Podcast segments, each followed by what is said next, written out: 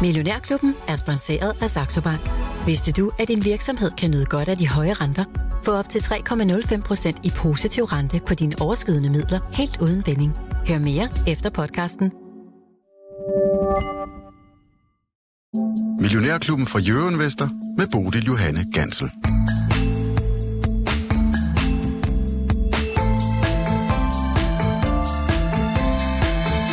Er small- og midcap-aktier for risikable i det aktuelle rentemiljø, eller er det netop der, man skal sætte ind lige nu? Det er bare et af de spørgsmål, vi kredser om denne tirsdag i Millionærklubben, hvor vi har fået besøg af dig, Thomas Tang. Godmorgen og velkommen til. Godmorgen.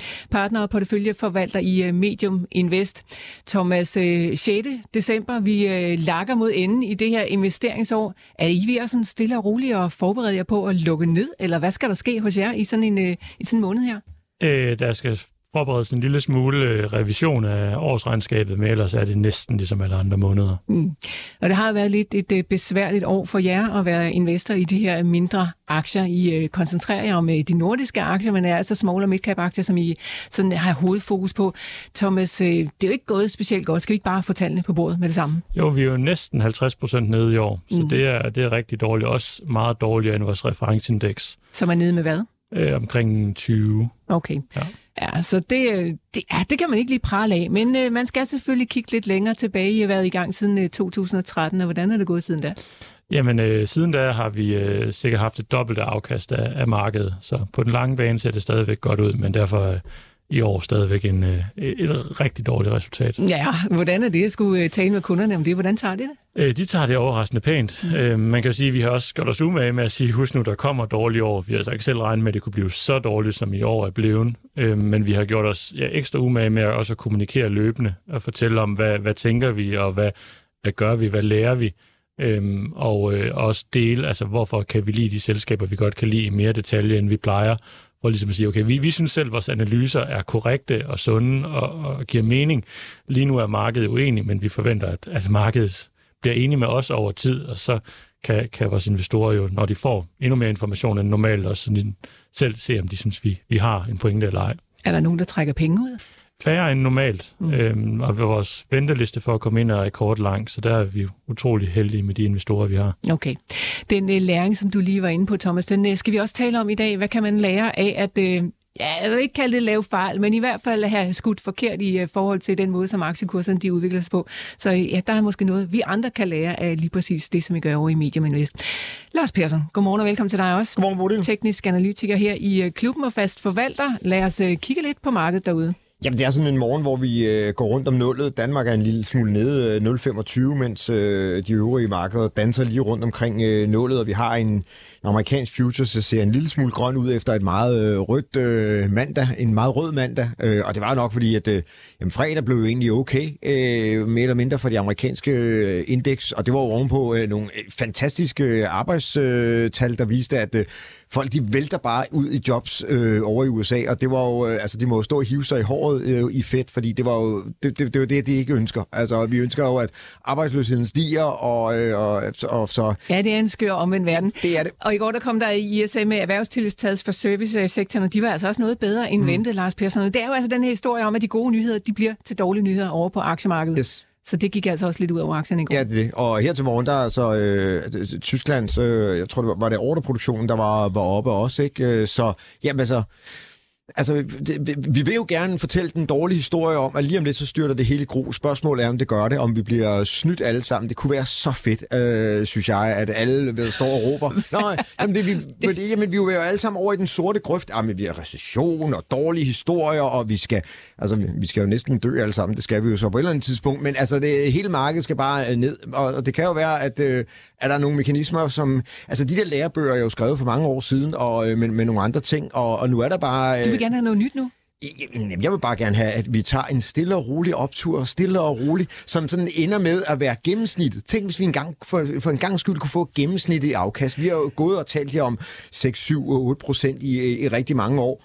Og det har jo aldrig blevet 6-7-8 øh, procent øh, i, i mands minde, altså i hvert fald for aktier. Det er jo altid blevet sådan noget 20, 30, 15, og så er det blevet minus 20, 30. Altså det, det er jo det er jo ikke sådan en normal fordel, ligesom vi ser med øh, folkeskolen, afgangseksamens øh, karakterer, hvor der er en normal fordel. Kan vi da ikke få noget normal fordeling af, af, af afkastet for en gang skyld? Åh, Det Lars, det jeg, være altså, jeg tror, du er helt forkert branche, hvis du tænker, at det vil være dejligt med noget stille og roligt optur. Sådan kommer det aldrig til at gå i det her, det er jo den her det. verden. Men tænk, hvis nu det kunne ske, bare for en gang skyld, Bodil, Ja, okay.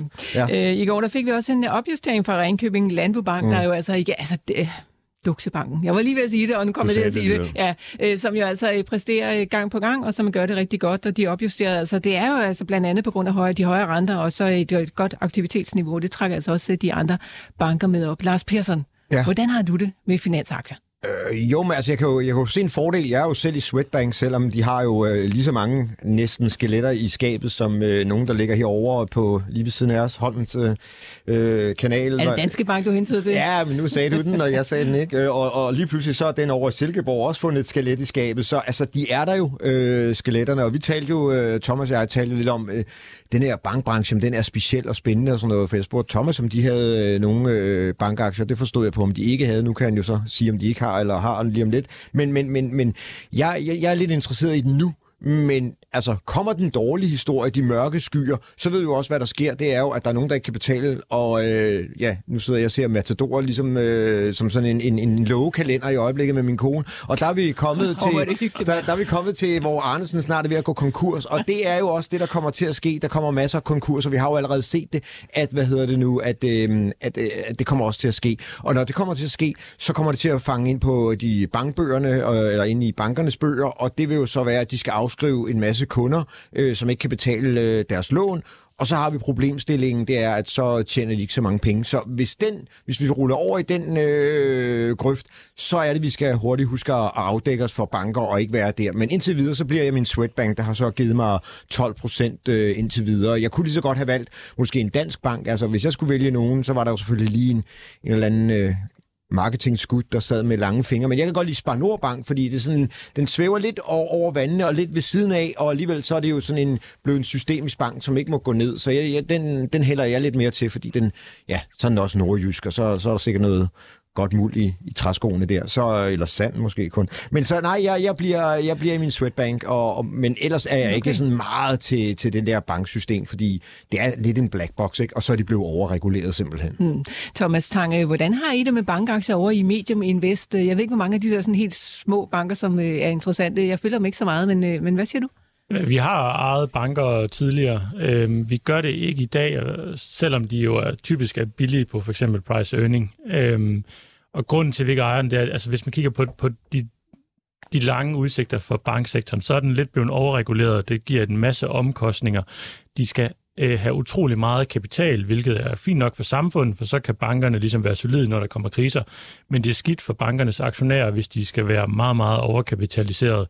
Fordi så bliver vækst ikke særlig værdifuld, fordi hver gang man så vækster udlån med 100 kroner, så kan det være, at man skal have 15-20 kroners egenkapital, der bare skal stå og være, være næsten døde penge. Øhm, og så er der jo sådan noget som, altså nogle bankforretninger er super sunde, som for eksempel realkreditsystemet, det er meget velfungerende, men bankerne tjener også rigtig mange penge på aktive øh, investeringsfonde, som jo i snit leverer dårlige resultater, og indeksfonde er på vej frem. Så der er sådan nogle profitcentre for bankerne, som jeg tror bliver eroderet over tid. Øh, aktive fonde er, er en. Der er også øh, hele fintech, der især på vej ind på, på betalingssiden, men kunne også for, man kunne forestille sig, at de også skulle prøve at disrupte andre dele af bankforretningerne. Så på den lange bane er der ligesom nogle ting, der sådan, øh, ikke ser fantastisk ud, selvom de ser ser billige ud på overfladen i dag. Altså en branche, som også er ved at ændre sig helt sådan i forhold til den forretningsmodel, som de har måske har kunne leve godt af igennem mange år. De Det bliver, at jeg tror mere, de bliver langsomt eroderet. Altså, ja, fintech, tror jeg, har været lidt overvurderet, og især sådan første generations fintech-selskaber, der i virkeligheden bare har været bygget oven på den eksisterende bankinfrastruktur, kommer ikke til at være dem, der ligesom disrupter. Men, men det kan være anden, tredje generation fintech for alvor kan disrupte. Så sådan langsom erodering, tror jeg mere, man kommer til at se. Så det ligger næsten i sig selv i det svar, du lige gav der, Thomas. Men har I noget fintech i Medium Invest, eller er det, Nej. ikke, er det, det er ikke noget, der sådan lige ligger højt til højre ben for jer? Det har vi ikke, nej. Okay. Lars Persson, Ja. en uh, historie, der har uh, floreret de sidste, uh, ja, jeg var lige ved at sige, et par uger. GN Store Nord mm. og uh, den norske oliefond, som åbenbart hele tiden ligger og kører over og under den her 5% grænse, som er lige præcis en grænse for, hvornår man skal fortælle, at man er uh, stor aktionær eller ikke er. Ja. Persson, uh, nu var de altså ude i går og sige, at nu er de over 5% igen. Hvad i verden foregår der? Ja, altså, det kan jo være nogle optionsværdier, der, der stiger i, øh, i pris eller falder. Det, jeg, jeg ved det ikke. Altså, øh, jeg tror bare, man skal lade den ligge og sige, de er lige omkring 5%, og så skal man ikke øh, bide så meget øh, mærke i den. Altså, det mere sjove er jo, at Williams, øh, William Demands, øh, hvad hedder det nu, eller Demands... øh, hovedaktionær har købt en, en større position og, og er egentlig blokerende og lyttende øh, som post og skal, skal sidde med på, på vognen og øh, kan blokere, hvis der kommer nogen og vil, vil købe det. Øh, så det er nok mere den, der er interessant, og at, øh, at norske, den norske oliefondsbank øh, ligesom ligger og svupper op og ned, det, det tager jeg ikke sådan... Det er ikke noget, jeg bruger til så meget, lige på den korte bane i hvert fald. Men i det hele taget, det her med de her kæmpe store fonde, som eksisterer derude, mm. som for eksempel den norske oliefond, hvad de ligger og gør, hvad de køber op, eller hvad de sælger, er det noget, du sådan bemærker? Hold øje med? Nej, altså det er ikke sådan en, jeg lægger mig på ryggen af. Jeg ved, andre har gjort det i gamle dage, da man havde Kautingbank og sådan noget. Nu har de jo fjernet faktisk. Øh, I gamle dage kunne man jo se, øh, hvem der handlede øh, i, forskellige øh, børssystemer. Blandt andet hos Nordnet har man jo, er det helt gået væk nu. I gamle dage kunne man se øh, også midcap og small cap og på First North, men det er jo blevet fjernet her, så det er anonymiseret, sådan, så man ikke kan se, hvem der ligger og køber og sælger. På den måde kan man jo heller ikke sige, åh, oh, det er sjovt, at Carnegie ligger og, og køber i dag, og så tage med på ryggen af dem i en øh, midcap eller small cap aktie, som man måske kunne, hvis man havde, havde lyst til det. Men øh, ja, ja, nej, jeg gør det ikke på den måde. Altså, lad, jeg, jeg, ser, jeg kigger på graferne og ser, hvad, hvad fortæller de mig, og går ned og laver selskabsanalysen, ligesom øh, Thomas, nok ikke så dybtegående, så de gør, men, øh, eller det ved jeg, øh, og, så, øh, og så, så, så finder jeg ud af, om det er et selskab for, for mig i, i min portefølje, og så må den komme ind eller øh, stå ude, hvis jeg ikke vil have den med. Så sådan er det. Okay, en øh, stor nu falder en lille bitte smule, så vidt jeg kan se her til morgen. Øh, mm. er ned med ja, en lille procents penge. Fra det store udland, der er der også et par nyheder. Bare lige for at nævne dem, Australien, der sætter man altså renten op med 25 basispoint til 3,10, og vi plejer at kalde det sådan lidt en proxy for, hvordan det går mm. i verdensøkonomien. Men de har altså valgt at sætte renten op øh, kun igen med 25 basispoint, så de har altså sat farten lidt ned derover. I Morgan Stanley, ja, der varsler man altså om kursfald. Man er altså bange for, at det kan slet ikke øh, gå hurtigt nok med, også fordi der aktier ned igen. Det er måske gået lidt for hurtigt med at få dem op, så øh, ja, der er altid noget at tale om på den front. Og så forventer vi altså, at der kommer et regnskab fra svenske Klaas Olsen. Vi troede egentlig, det var landet her til morgen, Lars Petersen. Ja, jeg har i hvert fald ikke set det. Det ser ikke øh, sådan ud, men du holder sikkert øje i løbet af udsendelsen. I eftermiddag, der kommer der også et regnskab for Signet Jewelers, det amerikanske selskab, som måske kan sætte sig ind på Pandoras kurs. Og så kommer der også øh, regnskab fra Smith Wesson. Øh, det er jo altså pistoler og den slags. Vi må se, hvordan det går med det derovre i USA.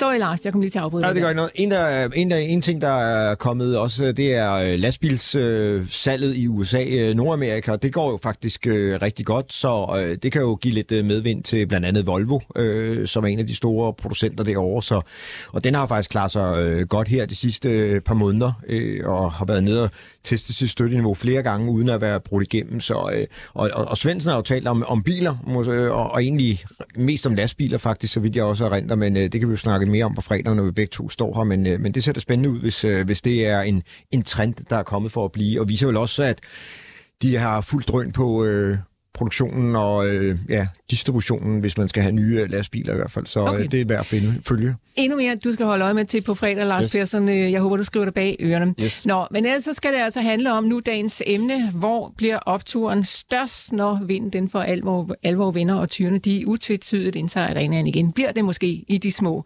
aktier? Thomas Tang, øh, det er jo lige præcis de små aktier, som I holder øje med, og mellemstore, small og midcamp, det er det, vi kalder det i den her verden.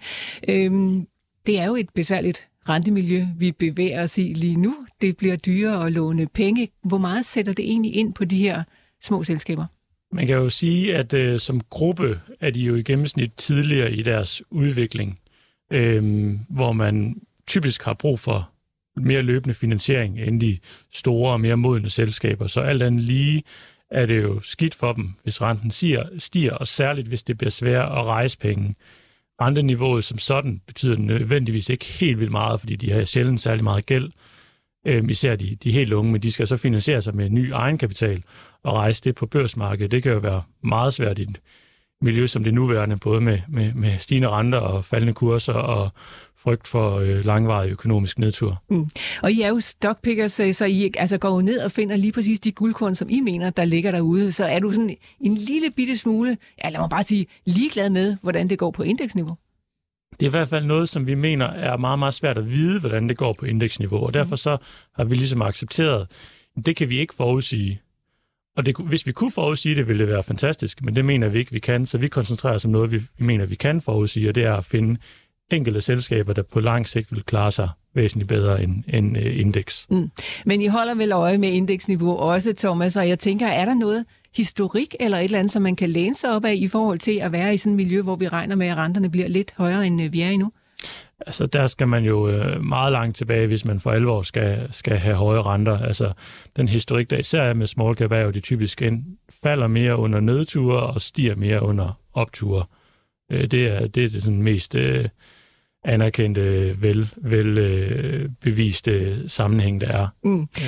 Og det der stiger mere under optur, det vil vi selvfølgelig gerne være med på som investorer alle sammen. Det er jo det, vi går og drømmer om, at vælge lige præcis de aktier, der stiger mest øh, igennem en, en periode. Så Thomas, øh, det her med den vending fra at være en nedtur til at være en optur, øh, er vi tæt på der, eller hvor skal vi, hvor skal vi hen? Det er jo det million kroner spørgsmålet, og det jeg i hvert fald synes, man kan konstatere, er, at udfaldsrummet er meget større end normalt. Altså på den ene side, øh, som Lars var inde på, så, så kunne vi jo faktisk være i en situation, hvor inflationen bliver nogenlunde tæmmet, og der er jo ikke sådan, ud over inflation og energikrise, er der jo ikke underliggende problemer i økonomien. Så hvis vi ligesom lykkes med at få tæmmet inflationen øh, og klare energikrisen, så er der ingenting til vejen for, at, at økonomien stille og roligt skulle vokse herfra. Mm. Øh, beskæftigelsen er høj, bankerne er velpolstrede, forbrugerne er velpolstrede. Det kunne sagtens være et udfaldsrum. På den anden side, så har centralbankerne, og med rette mener jeg ligesom sagt, vi skal have adresseret inflationen i dag. Hvis den bider sig fast, så bliver det meget sværere at, at, at tæmme den senere, fordi inflation er meget drevet af forventninger. Hvis du og jeg forventer, at inflationen skal være 10%, så går vi til lønforhandling med en forventning om, at lønnen skal stige 12%, og så bliver det en selvopfyldende profeti.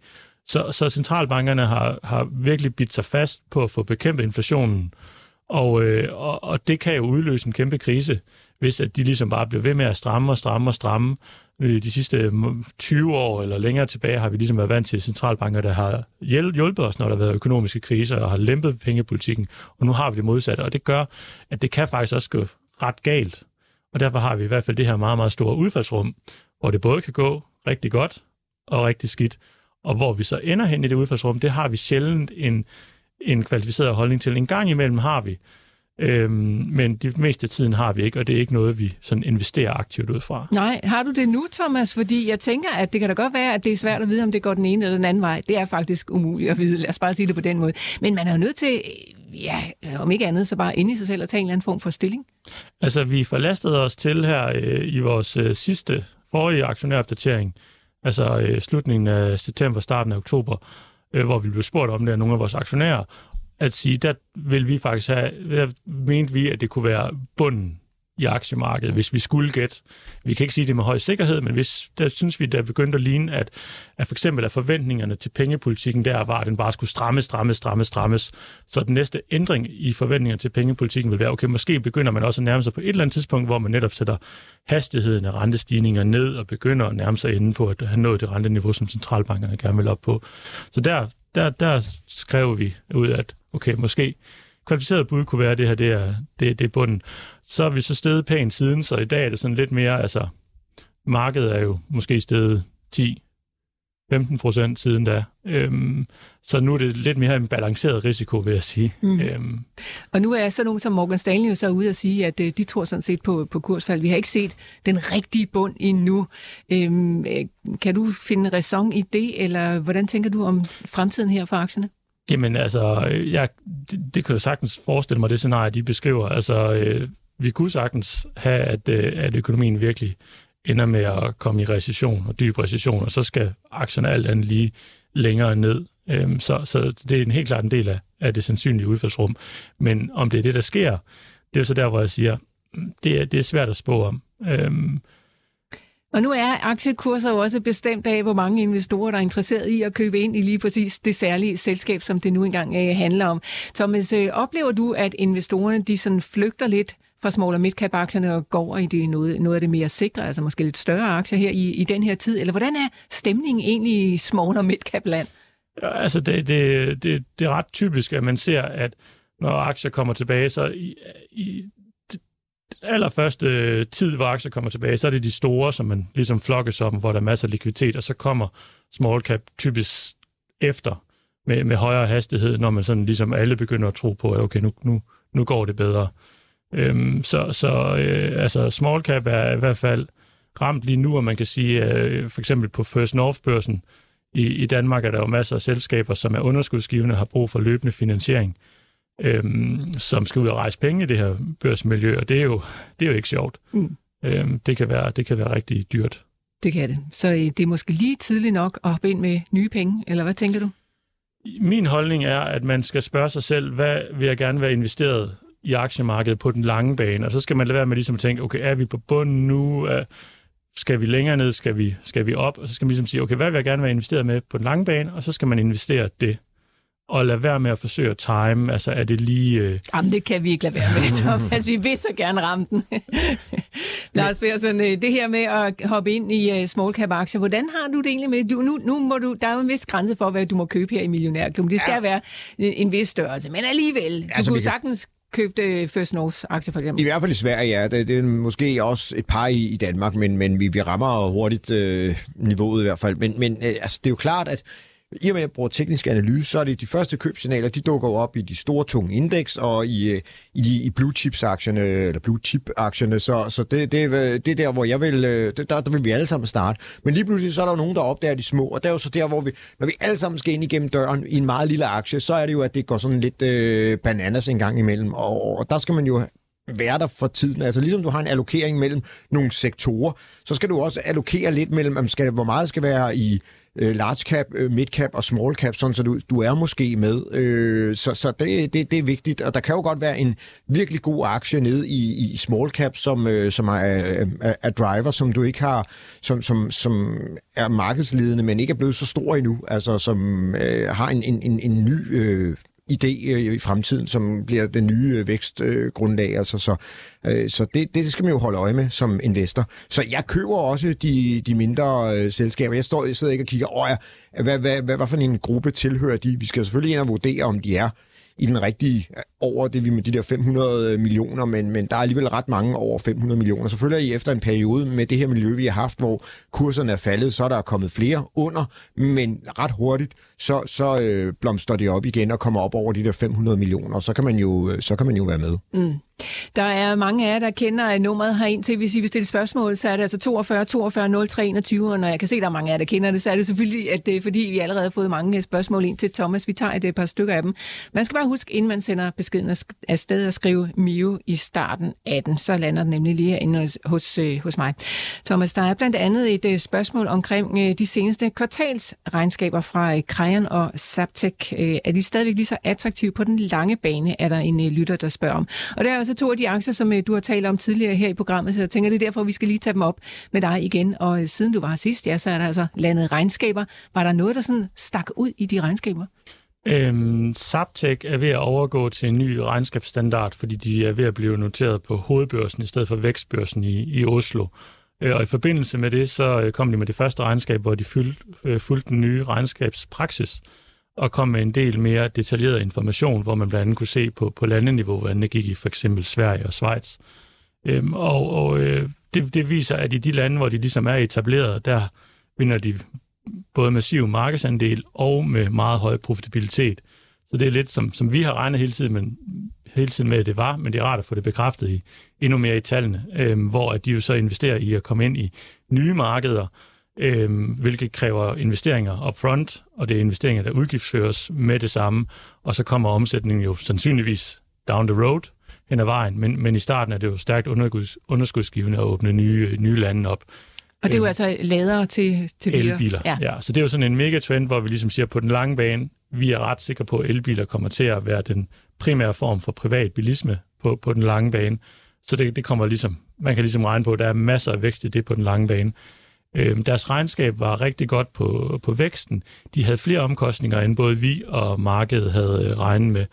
Del af det er de her øh, hovedparten af det her med, nu arbejder de på, hvordan at komme ind for alvor i Tyskland og England, og der er de ved at være, endelig være helt på plads med tilpasningen af produkterne og certificeringen af produkterne. Der er ret øh, der er nogle betydelige krav for, at man overhovedet må, må, må sælge i landene. Øhm, så det skulle gerne begynde for alvor at give omsætning næste år. Og så er der også en del omkostninger til det her med at ligesom blive noteret på, på hovedbørsen og lave regnskaber efter ny regnskabspraksis osv. Så, videre. så markedet tog dårligt imod regnskabet, øhm, og øh, det var også negativt for os, at omkostningerne var højere, men det er altså den her dynamik, men hvor meget investerer man i fremtidig vækst, kontra hvad den kortsigtede profitabilitet.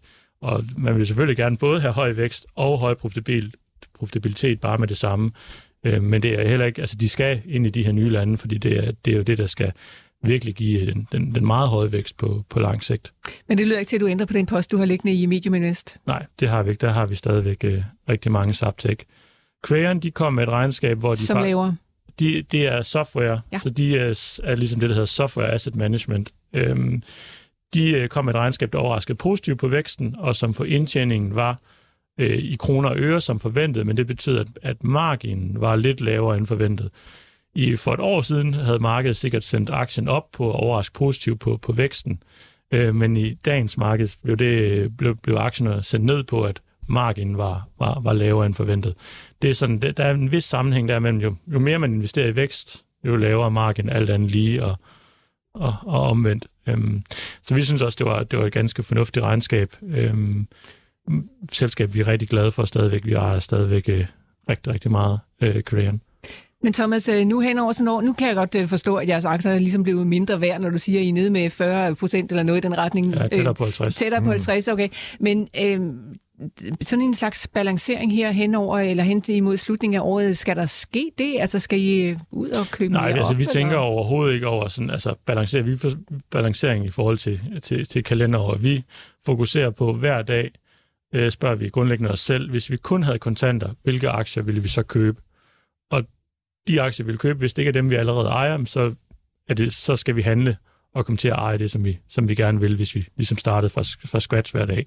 Og hvis man stiller sig selv det spørgsmål hver dag, så betyder det også, at det typisk er meget små ændringer, man skal lave, og man ligesom kan lave løbende ændringer.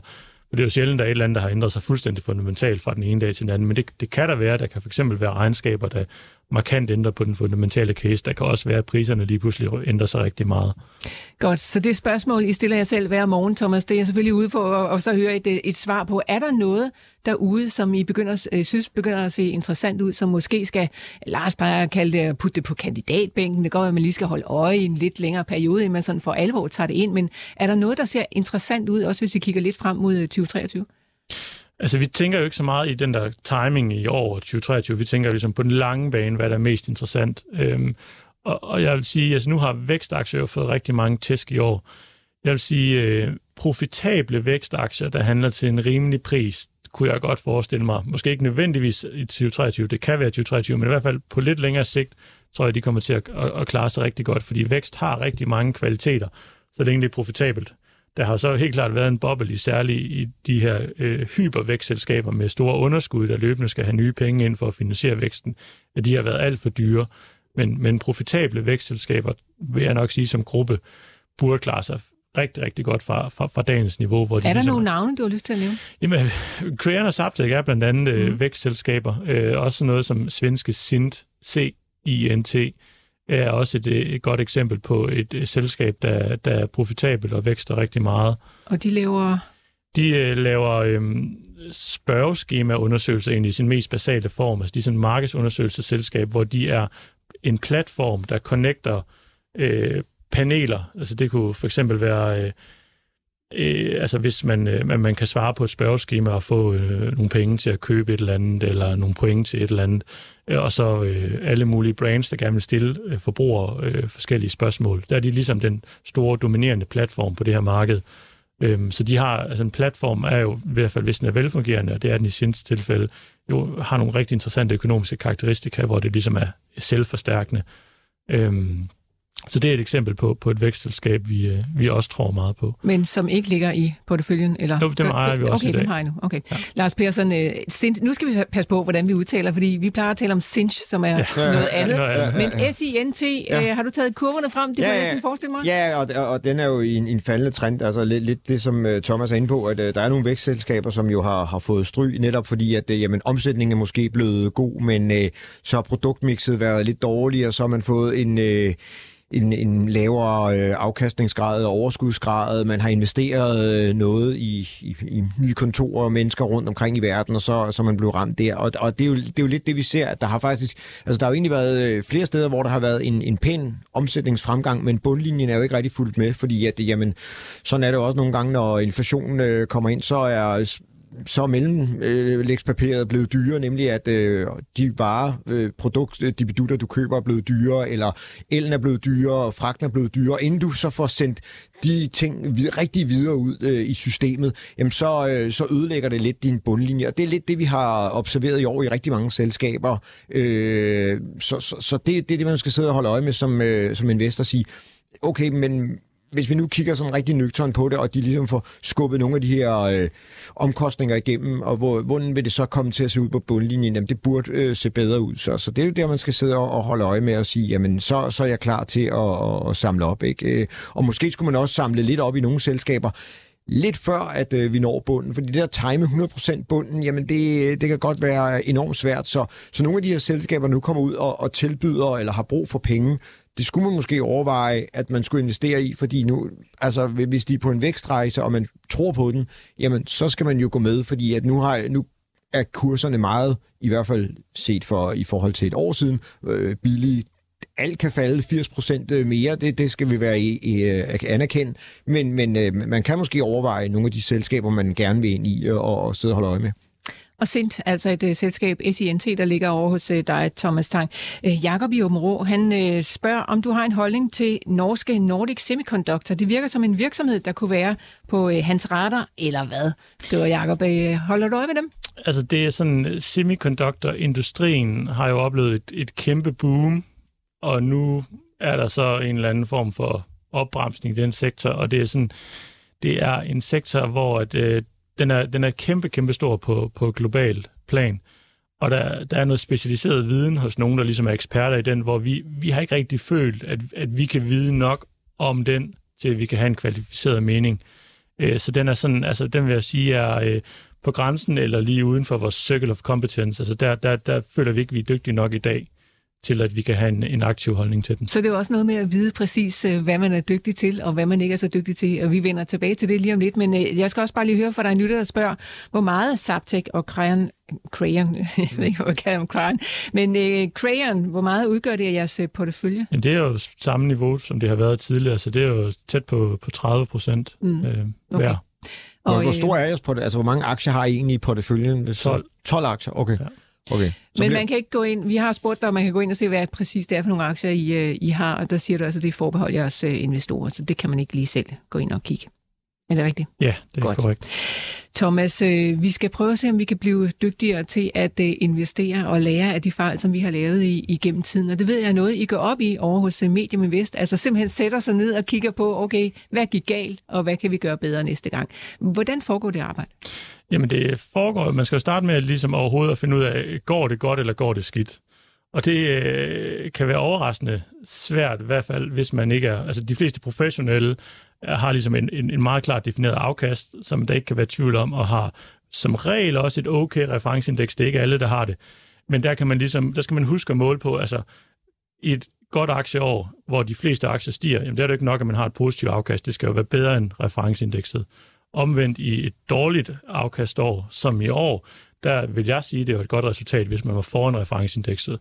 Øhm, hvis man, I hvert fald hvis man har den strategi, som vi følger med altid at være investeret, så kan det være, at man har en anden strategi om at, at forsøge at time markedet og lave, hvad man kalder et absolut resultat. Øhm, og så skal man så måle sig mod en eller anden form. Det kan fx være en risikofri rente plus et eller andet. Men man skal i hvert fald starte med at finde ud af, objektivt set, går det godt eller går det skidt? Og så, når man har gjort det, så skal man jo finde ud af, okay, hvorfor går det så godt eller skidt? Mm. Og der skal man jo i, inden for aktiemarkedet være klar over, at man kan sagtens træffe gode beslutninger og få dårlige resultater, og man kan tr- sagtens træffe dårlige beslutninger og få gode resultater. Altså aktier har ligesom et naturligt udfaldsrum, hvor man kan have en analyse, og det kan sige, at øh, aktien er attraktiv, men så sker der et eller andet mere eller mindre tilfældigt, der gør, at den falder ud til den dårlige side. Over tid skulle det jo så gerne være sådan, at laver man gode analyser, så giver det i snit gode resultater, men på kort sigt kan det ligesom kan man sagtens være en situation, hvor man tager gode beslutninger og har dårlige resultater, eller omvendt. For at give et, et, et, et eksempel på, øh, hvad jeg vil sige er et klart eksempel på, altså hvor det bare er en del af udfaldsrummet, hvor man ender i den negative del af det. Øh, det er så fra slutningen af sidste år med Eolus Vind, som jo er den her udvikler af, af alternativ eller vedvarende energi, primært øh, vindmøller, men er også på vej ind i solceller og, og andre øh, former, øh, hvor de har et kæmpe projekt, der hedder Øjfjellet, og de fleste gange, så de her projekter, de går nogenlunde som forventet. Nogle gange går det lidt bedre, nogle gange går det lidt dårligere, og det her projekt er så gået fuldstændig galt for dem. Og man kan sige, det er ligesom bare en del af udfaldsrummet, hvor en gang imellem, så, så går det helt galt. Men det er stort set umuligt at vide på forhånd, hvornår det sker. Der kan man sige, der kunne man godt have en, en god analyse, der så giver et dårligt resultat, fordi det er en del af udfaldsrummet. Et eksempel på en fejl, og det er nok den primære fejl, vi har identificeret, vi har lavet i år, det har været på Rockvista, som er det her svenske selskab, der sælger, svenske selskab, der sælger tæpper på nettet. Der, øh, køb... Altså RUG Vista? Ja. ja. Der øh, købte vi op i, i, i løbet af året, især i løbet af foråret, hvor at vores analyse var, at tæpper var meget velegnet til salg på nettet, og øh, derfor så den medvind, de har haft øh, på grund af corona, vil egentlig, der vil selvfølgelig komme lidt modvind, men ikke helt vildt meget, fordi det er velegnet til tæpper, så hvis man først ligesom har fået smag på det, så hænger man fast i høj grad i forhold til, hvis nu det var et produkt, der ikke var så velegnet til at handle på, på nettet. Det vi havde overset, eller undervurderet, det var, hvor konjunkturafhængigt tæppesalget er. Øhm, tæpper, altså køber man for eksempel oftere, når man øh, flytter i et nyt hus. Øhm, så, så det, at der så også blev handlet rigtig meget på boligmarkedet, har også været med til at hjælpe øh, tæppesalget, og har været en del af, af de gode resultater, de har. Og det undervurderede vi, så da der så kom øh, Ruslands invasion af Ukraine, og en forbrugertillid, der styrtdykkede, så var vi for sene til at opdage, at det faktisk vil påvirke Rockvista ret meget, fordi de også er relativt konjunkturafhængige. Mm. Det var sådan en fejl, hvor man siger, det, hvis vi havde været dygtigere og det kunne man med rimelighed øh, tænke, at vi burde være, så, så skulle vi have fanget det før. Nå, ja, det ved jeg ikke, om man kunne øh, forestille, at I skulle være. Men det er bare meget sjovt, det der med, at altså, i, i øh, bagklogskabens klare lys, så er det jo så indlysende at se, at det, øh, det giver jo mening, når du fortæller om det nu. Ikke? Så man kan jo godt sidde og slå sig lidt over knæet, at man ikke øh, havde set den komme, eller hvad? Ja, det kan man godt, men, men man, man kan aldrig undgå 100% at lave fejl, så man vil altid lave fejl, og det var så den klareste fejl, vi har lavet i år langt de fleste andre steder, hvor det er gået dårligt, har vi egentlig haft en rigtig analyse. Vi har ikke kunne finde nogen fejl i det. Vi er bare endt med at falde ud til den dårlige side af udfaldsrummet.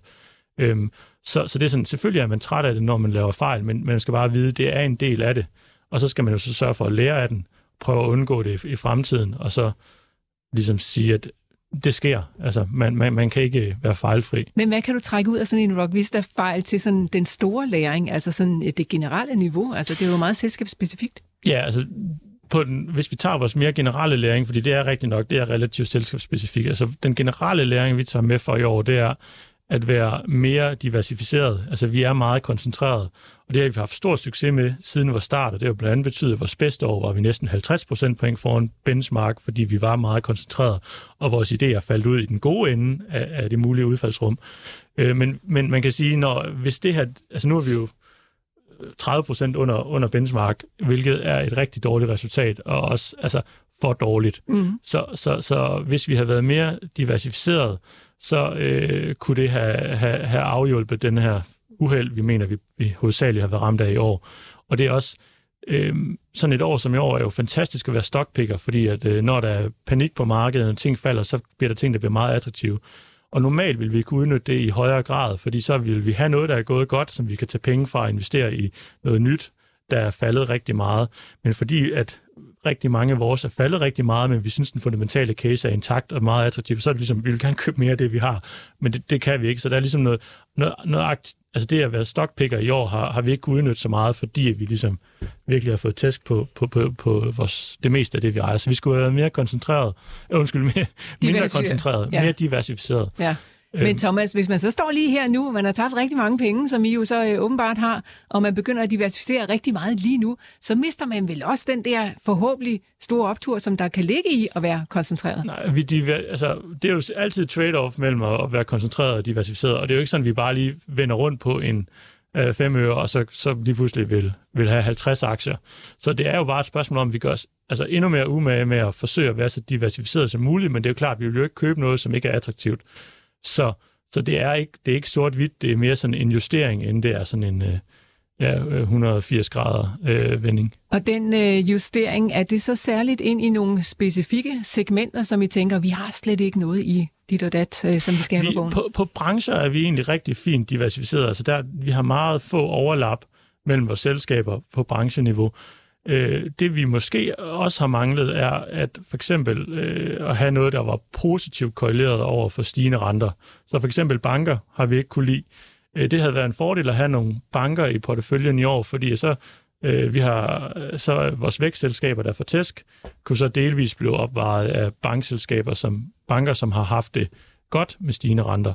Øh, så, så det har vi tænkt endnu mere over, og det har vi også gjort i løbet af året, og det er blandt en af grundene til, at vi har taget et forsikringsselskab med ind i vores portefølje øh, i løbet af året, for ligesom at, okay, kan vi, kan, kan vi diversificere os mere også i forhold til at, at, at være, være både have positiv og negativ eksponering over for, for, for stigende renter for eksempel. Mm. Hvad er det Øhm. for et forsikringsselskab, I har taget ind? Øh, Protektorforsikring fra Norge. Mm. Øhm, Persson, du markerer. Ja, de der rukvister, bare lige for at gå tilbage, producerer de selv tæpperne, eller får de dem lavet udlands, og så... de får øh, dem lavet og er, salgsledet. Okay, okay. Øhm, fordi men- vi har jo tidligere haft e-tæpper på, på børsen, og der, der kunne man jo se, at når, når højkonjunktur og lavkonjunktur, det var jo virkelig sådan et, der slog, øh, slog ind i, i, i det selskab, altså, og så tæpper i det hele taget, det var jo så noget, man efterhånden afskaffede, sådan, måske pyntetæpper rundt om et spisebord, eller sådan noget, men, men de der store væg-til-væg tæpper, det, det er det ikke. Det er primært øh, ja, okay. ja, tæpper, Ja. som ligger under et spisebord, Ja. eller under et... øh, Ja, ja, Ja. Så, ja.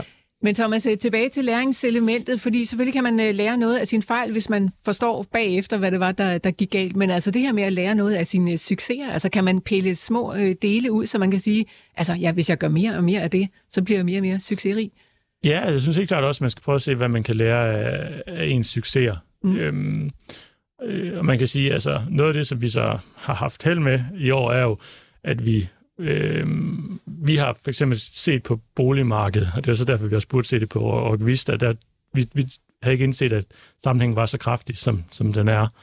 Øh, men vi har set på boligmarkedet, ejendomsmarkedet, og sagt, okay, altså, det er glohit. Altså, det må bare blive kølet øh, herfra. Så, så sådan noget som huskompaniet, som så billigt ud på nøgletal, så altså, har vi holdt os langt væk fra, fordi det, det kunne nærmest kun gå en vej, og det er det så også gået endnu, mere, endnu stærkere, end vi havde fantasi til at forestille os. Men, men altså, der er jo ting, vi har set rigtigt. Vi har også haft fokus på øh, selskaber, der, der er veldrevne, tjener penge og har stærke balancer. Og det er jo ekstremt vigtigt i sådan en situation her, hvor nu er markedsværdien af vores selskaber faldet ret meget, men der er stort set ingen risiko for, at vi bliver nævneværdigt udvandet. Så hvis bare vores øh, originale analyse bliver ved med at være rigtig, så kommer vi tilbage til, til, til den værdi, vi har set fra start af, øh, hvor at hvis nu vi havde, havde øh, selskaber, der havde brug for at rejse masser af penge løbende, så kunne vi risikere, at det kunne godt være, at vores originale analyse var rigtig, men hvis selskabet så har brug for at rejse masser af penge på det værste tænkelige tidspunkt, så kan det være, at vores ejerandel er fuldstændig udvandet, og vi dermed har et permanent tab af kapital. Så det er nogle af de ting, vi, vi så har gjort godt i år. Sådan at, øh, og nu ved jeg godt, du ikke er så meget for at tale om, øh, om timing, Thomas, men altså, der kan jo også være et element i, at man skal vente rigtig, rigtig lang tid før, end at jeres analyse for alvor sådan bliver gængs viden ude i, i markedet, og, øh, og øh, alle andre de bakker op omkring den, og aktien så stiger. Øh, Kan man skulle vente for længe? Ikke hvis at analysen er rigtig, og man er, er, har et selskab, hvor man ikke risikerer det her med ligesom at, at, tabe undervejs, altså for eksempel med en stor udvandring. Så altså, hvis- hvis analysen er rigtig, så får man ligesom, selvom man skal vente flere år, så får man bare flere år med høj forretning oveni. Lad, lad os prøve at tage et, et simpelt eksempel. Lad os sige, at et selskab øh, skal handle til altså PE 10, og det er et selskab uden vækst, og det giver 10% i afkast bare at holde det, men det handler egentlig kun til PE 5, og så, så det burde stige 100%, siger vores analyse. Og det kan godt være, at der er nogle år, hvor det ikke sker. Men så ejer man så et selskab til PE5, der giver 20% i årlig forrentning, mm. bare på afkast. Og den, den samme mekanisme har man også med vækstselskaber, at så får man så 20% vækst på omsætningen, for eksempel hvert år, hvis de vækster 20 procent. Så bare analysen er rigtig, så, så bliver man kompenseret for også at vente. Øh, men det er klart, det er jo altid sjovere at realisere det hurtigst muligt. Præcis. Ja. Men øh, det gælder om at være tålmodig i den her verden, i hvert fald i, i disse tider, der skal man være meget tålmodig, ser det ud til. Lars Persson, det her med at lære af sine fejl, er det noget, du øh, sådan også gør brug af, eller måske også sådan kigge på dine succeser og tænke, okay, det der, der, det ramte jeg lige i røven, så hvordan gør jeg det en gang til? Jamen, der er det jo, at teknisk analyse faktisk er, er egentlig meget nemt. Du, du skulle jo bare have solgt den dag, at øh, modellen gik i salg. Så havde jeg jo ikke stået her med, med Scandic Hotels med minus på, på 15% i afkast, eller min øh, uh, ALK, øh, de gik i salg i øh, januar måned. Jeg tænkte, nej, men altså, det er jo bare verdens bedste virksomhed, så den kommer til at stige. Så hvis jeg egentlig bare havde fulgt mine grafer, så havde det næsten været så er jeg lidt nemmere hjulpet end, end Thomas her. Problemet er, at fejl 40, der er her foran skærmen, men lidt ligesom Thomas, så siger man, ah, men der, der må være noget, de andre ikke har forstået, og, og det har jo været gode regnskaber og sådan noget. Så var der måske lige lidt lageropbygning og lidt øh, ikke øh, godt salg i, øh, i Tyskland øh, i år og sådan nogle ting og sager øh, ved det seneste regnskaber. Det kan man måske så sige, ja, det, det er jo måske berettiget til, at det falder. Men summa summarum, det er, at man, man synes selv, man har lavet den bedste analyse, og man når ikke at hive i håndbremsen altid øh, hurtigt nok. Og det er også sådan nogle, man nogle gange skal have stående lidt til skræk og advarsel for sig selv og sige, jamen jeg lavede egentlig den rigtige analyse, men markedet var egentlig ikke med mig på grund af det og det og det. Og det er egentlig derfor, jeg måske stadigvæk har ALK. Jeg håber på, at øh, de kommer igen her i 23. Det gør de nok ikke lige i starten, men så henover. Og så øh, må vi se, hvor... Øh, fordi altså, vi drøner jo stadigvæk rundt øh, og, og, og leger turister, selvom øh, økonomien måske er strammet en lille smule ind, så vil vi gerne have nogle af de her oplevelser. Det kan godt være, at vi så har fravalgt at gå i biografen, så man kan se, men de der komme ud af huset oplevelser, det vil vi sådan stadigvæk nogenlunde gerne have øh, gang i. Så, Hvordan kom du fra ALK til oplevelser? Det forstår jeg ikke lige. Jamen, det er bare for de to selskaber, jeg har, som har klaret sig dårligt. Mm-hmm. Okay. Altså, at, øh, at øh, man vil gerne ud af, ud af huset stadigvæk, øh, og så, så derfor holder jeg også min Scandic Hotels, og håber på, at man vil en, en tur, øh, når nu bliver forår, rundt omkring, for at ligesom at, ja, Yes. Så er jeg også med. Det tak, godt, Lars Persson. Øh, Thijs, han skriver lige præcis ind om øh, ALK. Hvordan mm. ser I ALK's vækstpotentiale, og ser I den efterhånden helt og holden som en value-investering? Persson, øh, du kender også aktien rigtig godt, fordi ja, du har altså, den. Ja, men det er jo en, jeg synes, det er jo et kæmpe vækstpotentiale. Altså, de får, de får nye produkter, og der er jo ikke særlig mange konkurrenter på det marked, så Øh, ja, øh, jeg, jeg holder i den, og øh, nu, nu kommer de jo rigtig i gang i USA, og øh, det, er jo, det er jo et af de der gyldne områder, hvor at, der, der kan ske mere. De udvikler hele tiden nye øh, kandidater. I og med, at vi bliver flere og flere, så får vi flere og flere allergier, og øh, jamen, så, så øh, det, det, den er egentlig en, øh, i mit øh, sådan sweet aktie. Så, øh, og nu er den nede i 100 kroner per, per aktie, så øh, det er måske øh, nu, man skal slå til, hvis man, hvis man tør.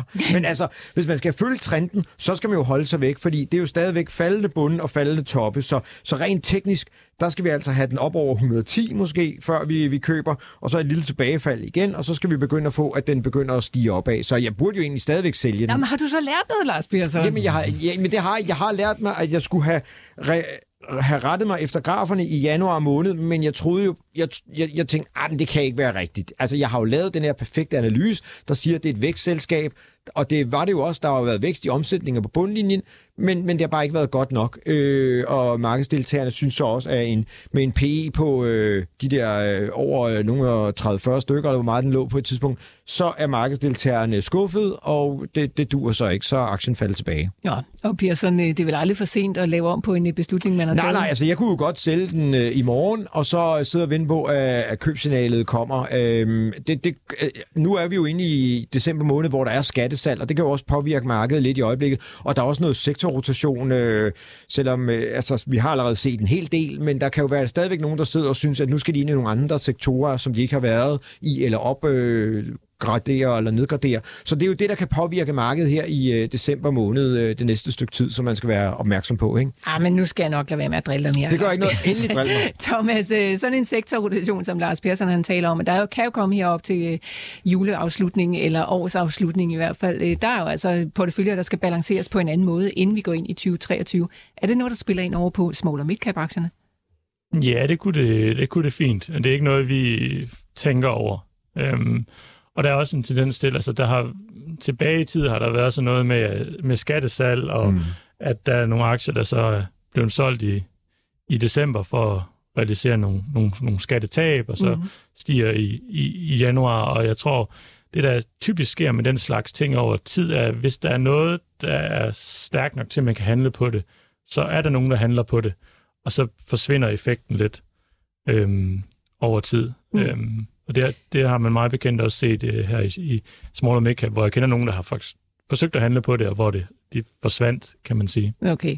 Så det er ikke noget, I ligger og spekulerer Nej. i, i hvert fald her op til årsafskiftet. Godt, det, det vælter ind med spørgsmål her på sms'en om uh, Acelia Pharma, som til sydlandet falder 25 procent yeah. her til morgen. Jeg ved ikke, om der er sket et eller andet, eller Jo, altså der, det, det var, der er noget øh, af deres produkter, der vist ikke er lige blevet øh, godkendt, sådan, så jeg lige, øh, det er ikke en, jeg har fulgt øh, specielt meget, men øh, jeg så i hvert fald, der var øh, en udtalelse, synes jeg, om, at det, det, det ikke blev... Er det en aktie, du kender, Thomas Tang? Nej, vi, øh, vi kigger ikke på biotech, for det føler vi ikke. Det føler vi er ude af vores circle of competence. Mm. Lars Persson, øh, er det mere hjemmearbejde, jeg skal sætte dig på til øh, øh, næste gang, du kommer, så kan du lige læse ind i Acelia Farm. Det kan også være, at der er nogle af vores lyttere ude på ja, nettet, der ja, ja, ja. kan hjælpe os med lige at smide en, en kommentar ind på Facebook-tråden, hvis jeg altså følger Acelia Pharma og ved lige præcis, hvad der foregår der. Det ser sådan lidt mærkeligt ud i hvert fald. Den falder 25 procent. Ja, for det er faktisk en god meddelelse, ser det ud som om. Så ja. jeg, må, jeg, må, jeg må lade mig læse på den. Så det, det, det, det er så dejligt bruge det med hjemmearbejde. Ja, ikke? Jo. Jeg ved, du elsker det. Thomas uh, Tang, uh, det kan godt være, at det ikke har den store betydning, at vi snart river det sidste kalenderblad af og skriver 2023 inden længe. Men vi synes alligevel, det er spændende at tale ind i den her dagsorden. Hvad kommer der til at ske i, i 2023 med Medium Invest øjne? Mm. Jamen, øh, vi får jo nok forhåbentligvis en eller anden form for øh, afslutning på øh, krigen i Ukraine, kunne man virkelig stærkt håbe. Øh, og det kunne jo være det, der signalerer, at øh, der kommer et, et, et, et, længerevarende opsving, øh, løser energikrisen og øh, fjerner, og hvis der så samtidig kommer styr på inflation, så kunne det meget vel være, at øh, at vi er tilbage på, på, på vækstsporet. Øhm, vi holder netop faktisk ret meget øje med, hvornår skal vi gå længere ud af risikokurven. Altså vi, vi ejer meget profitable selskaber med stærke finansielle balancer, som dermed i vores optik er relativt lav risiko for den langsigtede investor. Vi kigger på, hvornår det er tid til at gå ud af den risikokurve, og, og vi har ikke trykket på knappen endnu, men det er noget, vi holder meget øje med, at der er masser af selskaber, som er mere risikable, som er meget attraktivt prissat i dag. Så hvad skal falde på plads, inden I trykker på den øh, knap? Jamen, vi skal ligesom øh, især føle, at de værste potentielle udfald for økonomien bliver mindre sandsynlige. Øh, netop fordi, at når de der er mere risikable, så kunne man komme i den her situation, hvor at, at de har brug for at for eksempel rejse penge på det værste tænkelige tidspunkt, og det vil vi meget gerne undgå. Så især de, de værste sandsynlige udfald skulle, skulle helst øh, væk. Og så er det okay, at vi er i tvivl om, det går sådan so-so, eller går decideret godt med økonomien, men men, men de værste skal, skal vi helst kunne udelukke. Thomas, jeg har afsløret her i programmet tidligere, at øh, jeg jo synes øh, nærmest altid hver eneste dag at stå op, så synes jeg, at det er så svært at kigge ud i fremtiden og se, hvad der kommer til at ske på aktiemarkedet. Men i virkeligheden så er det bare altid svært. Øh, hvordan har I det? Er det mere usikkert lige nu, eller er det bare, øh, hvad skal man sige, det er bare fundamentet for jeres hverdag? Det er klart mere usikkert generelt, hvad der kommer til at ske lige nu. Mm. Det, det er det udfaldsrummene. Det sandsynlige udfaldsrum er meget større end normalt. Så vi skal i hvert fald have styr på noget øh, inflation og øh, nogle rentetoppe, før vi sådan for alvor kan sådan, øh, sætte skuldrene lidt længere ned. Og så er der forhåbentlig også, som du siger, noget krig, som øh, snart falder fra hinanden, var jeg ved at sige. I hvert fald så får vi forhåbentlig en eller anden øh, løsning derovre i Ukraine. Lars Persson, ja. lad os ret blikket mod øh, det aktuelle marked her, inden øh, det sidste minut af Millionærklubben i dag. Ja, vi kører lidt øh, jo-jo på øh, det amerikanske marked omkring de der 4.000, så vi var lige en tur under 4.000, og hvis man har sat... Det er altså futures, du kigger Ja, ja, futures ja. for S&P 500, øh, så hvis man har sat et stop-loss der, så var man lige blevet stoppet ud, og så siden så er markedet selvfølgelig kørt op, så vi har fået rystet træet, og alle aberne er faldet ud. Øh, og det betyder sådan, at øh, Europa igen øh, retter sig. Tyskland lige kommet et lille bitte, bitte, bitte plus med nærmere rundt nullet, og Danmark er et lille bitte minus.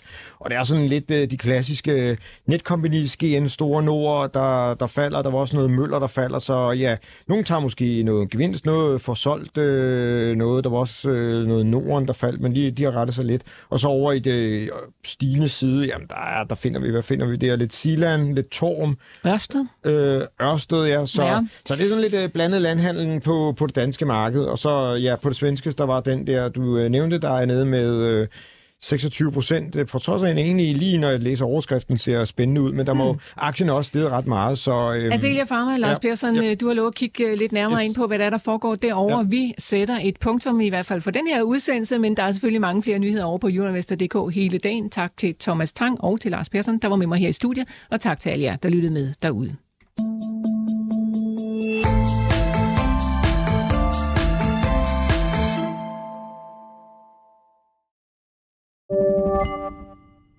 Podcasten er sponsoreret af Saxo Bank. Vi skyder året i gang med nye lave priser, så du kan investere til nogle af markedets laveste priser og beholde flere penge til dig selv. Mindre til banken, mere til dig. Saxo. Stedet penge helst vil være. Læs mere på saxobank.dk og opret en gratis investeringskonto allerede i dag.